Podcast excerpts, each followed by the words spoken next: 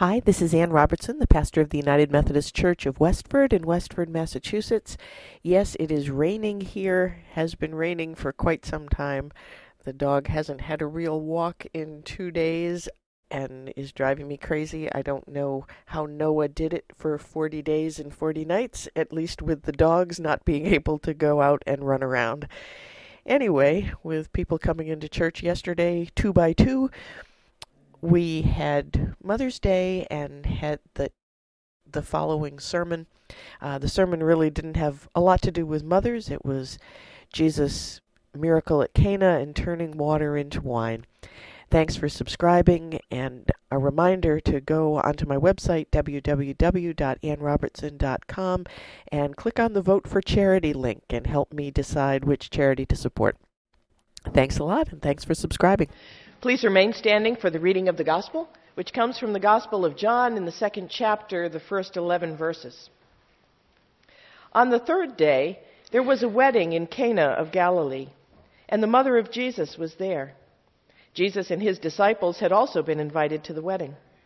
When the wine gave out, the mother of Jesus said to him, They have no wine. And Jesus said to her, Woman, what concern is that to you and to me? My hour has not yet come. His mother said to the servants, Do whatever he tells you. Now, standing there were six stone water jars for the Jewish rites of purification, each holding 20 or 30 gallons. Jesus said to them, Fill the jars with water. And they filled them up to the brim. He said to them, Now draw some out and take it to the chief steward. So they took it. When the steward tasted the water that had become wine, and did not know where it came from, though the servants who'd drawn the water knew. The steward called the bridegroom and said to him, Everyone serves the good wine first, and then the inferior wine after the guests have become drunk. But you've kept the good wine until now. Jesus did this, the first of his signs, in Cana of Galilee, and revealed his glory, and his disciples believed in him. This is the word of God for the people of God. Thanks be to God. You may be seated.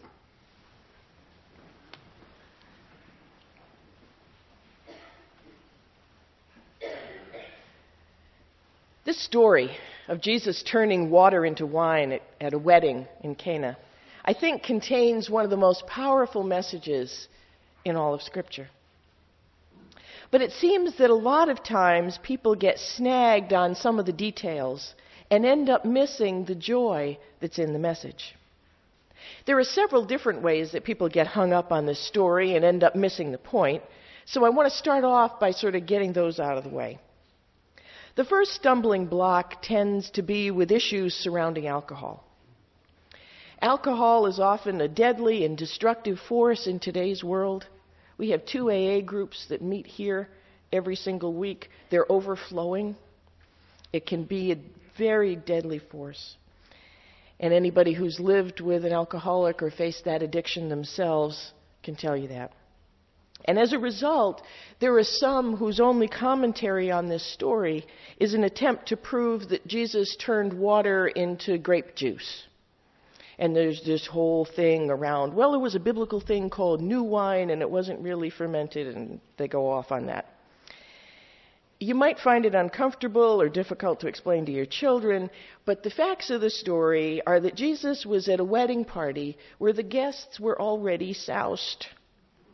Then, when the wine runs out, instead of saying, Good, now go home and sober up, Jesus provides about 150 gallons more of the best wine around. Now, all of that is not to say that there aren't some very good, very Christian reasons for complete abstinence from alcohol. If you don't drink, don't go home and say, the pastor told us to start drinking. I don't want the calls from the bishop. I don't want all of that. If you don't drink, don't start now.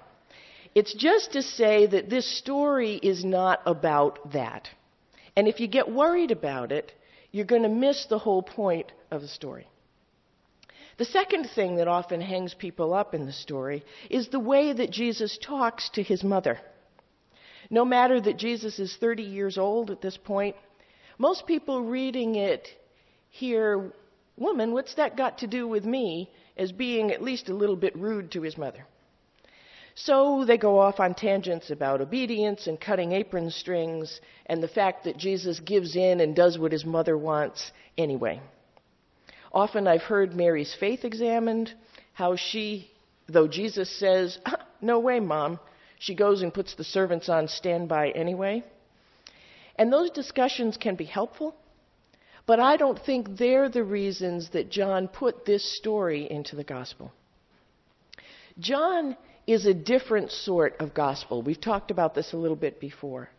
John wasn't written to get the facts of Jesus' life out there. John was written with the assumption that people already knew the facts of Jesus' life. It's the latest of the Gospels. It's been suggested that John was written as a commentary on the other three, that Matthew, Mark, and Luke were written to tell the story, and John was written to tell us what the story means and what it's about. To enter the Gospel of John is to enter a world of symbols and verses that have at least two or three levels of meaning. John is highly selective about the material he includes. This story isn't in any of the other Gospels. But because people don't realize that John's talking in symbols and philosophy and metaphor, we can allow ourselves to get caught up in the details, like was it really wine, or how dare Jesus talk to his mother that way. At best, they end up saying that this is a story about empathy Jesus sees people in a world of hospitality that are embarrassed because they can't provide for their guests. Jesus feels their pain and helps out. Good stuff can come from all of that study and thought, but I think all of those things stay on the surface. The only way to get at John is to start out with the assumption that the message John wants to convey is below the surface and the details of the story are just a means to that end. So let's go to the story with that in mind. Let's assume that it's not primarily a story about a wedding, about drinking, or about who scurried around to do what for whom. It's in John, so it has to be more than that. And the first thing to notice is that John does not call this a miracle. In fact, in John's gospel, John doesn't call anything a miracle. He calls them all signs. He records seven signs. Seven is the numerical number of completeness and perfection. And changing the water into wine is the first sign that he records. We can assume that all of that is intentional. This was a sign for people something that would inform folks about what they might expect from this Nazarene, something that would point them toward a deeper meaning. None of the other writers of Gospels saw the miracle of Cana as something worth recording.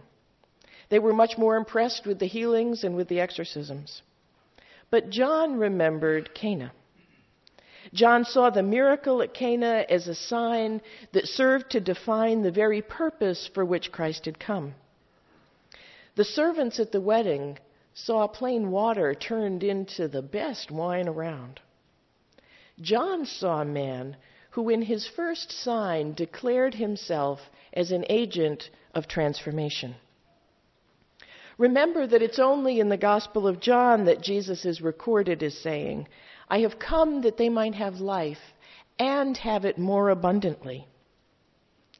I think that statement is what the miracle of Cana is all about. Water, the basic necessity of life, is changed into wine. The symbol throughout the Bible, not just of life, but of abundant, joyous, and celebrative life. If you go into this thinking wine is evil, you miss the boat completely. Wine in Scripture is a symbol of joy and warmth and celebration and abundance, Old Testament to New. In changing the water into wine and allowing the wedding celebration to continue, Jesus is cluing people in to the nature of his mission. Jesus has come to transform the world. Now, we often think of transformation in terms of opposites. We think of the ugly turned beautiful, the frog that turns into a prince, Beauty and the Beast, Dr. Jekyll, Mr. Hyde, those opposite kinds of things.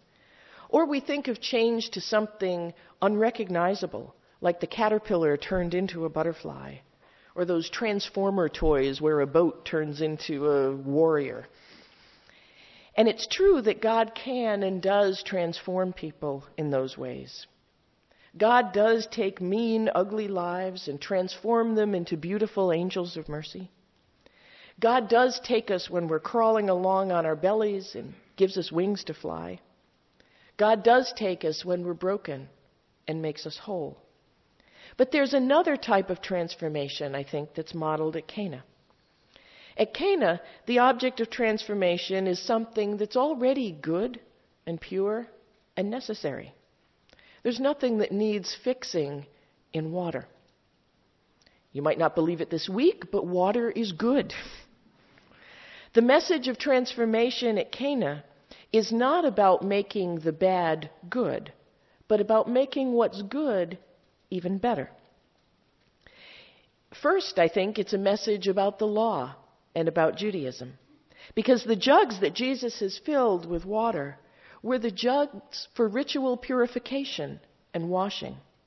They were there so that the wedding guests could comply with Jewish law. Jesus takes the ritual water and turns it into something that wouldn't satisfy the law anymore. Washing your hands in wine would not count. Jesus is making a statement, I think, about the law.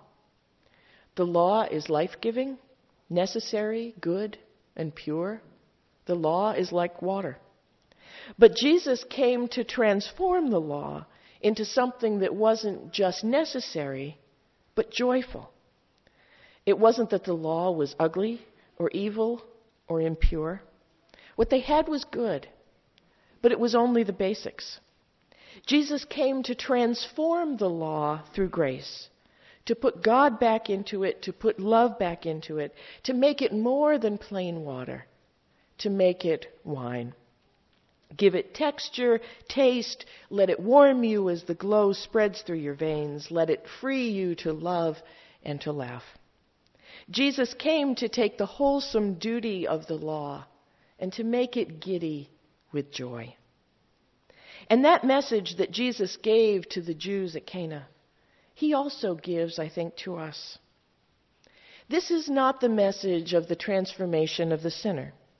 John gives us that in the next chapter when he talks to Nicodemus about being born again.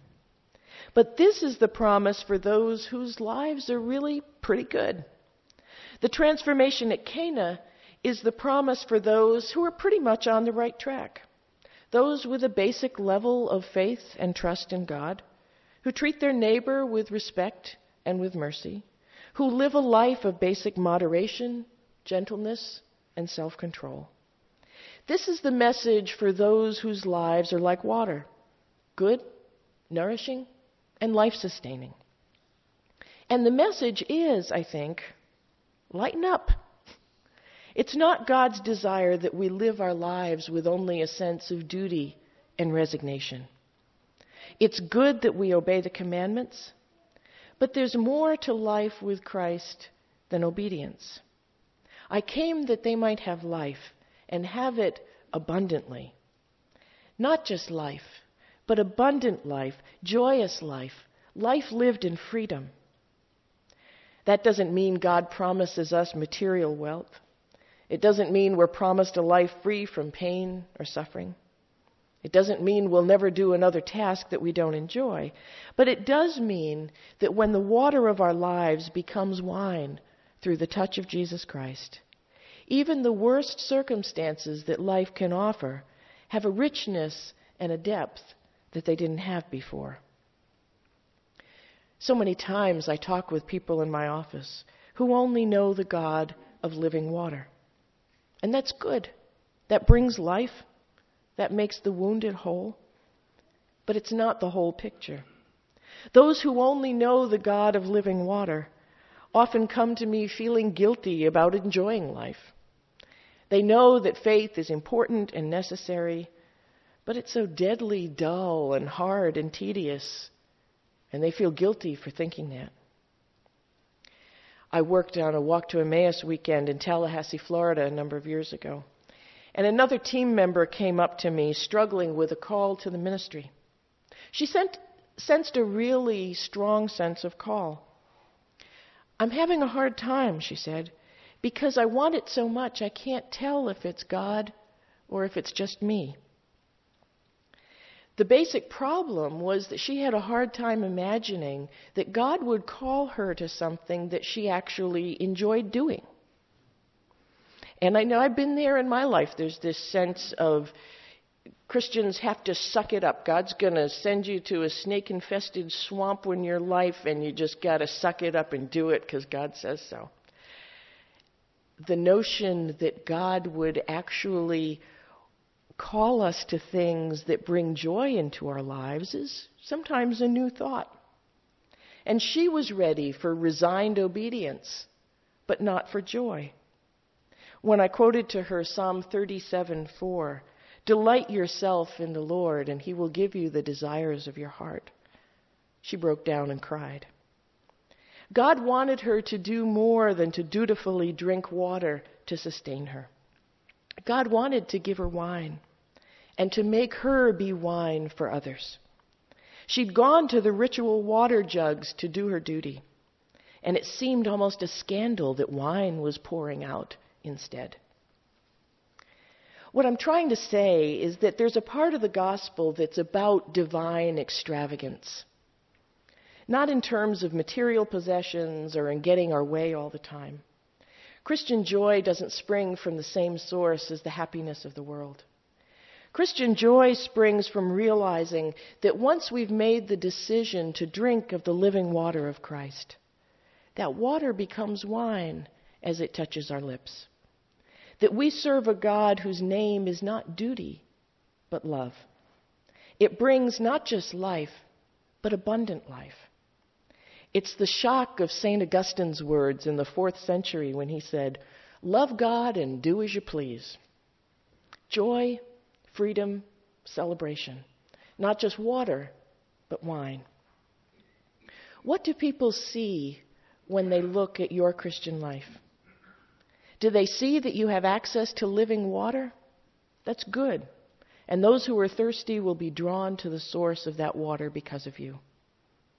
But there are many who don't feel thirsty. They're living decent and relatively happy lives just as they are. Is there any indication in your life that you serve a God who turns plain water into wine? And if you remember the story, it's not just cheap wine. It's not the wine that gives you a hangover in the morning. It's the good stuff. Do people see your religion as something that turns water into wine? Or does it seem more like turning wine into water? Does your life reflect the miracle at Cana? what would our lives look like? What would our church look like if we let Jesus turn our water into wine? Amen. Thanks for subscribing to Spirit Walker Sermons. If you're ever in the area, stop in for worship at 9:30 a.m. on Sunday mornings at 10 Church Street in Westford, Massachusetts. Love to have you stop by my website at www.annrobertson.com, where you can also subscribe to a weekly devotion, which you can receive either as an email or a podcast. I'd love to hear from you via email at ann at annrobertson.com. Thanks again for subscribing, and I hope your week is filled with God's blessings.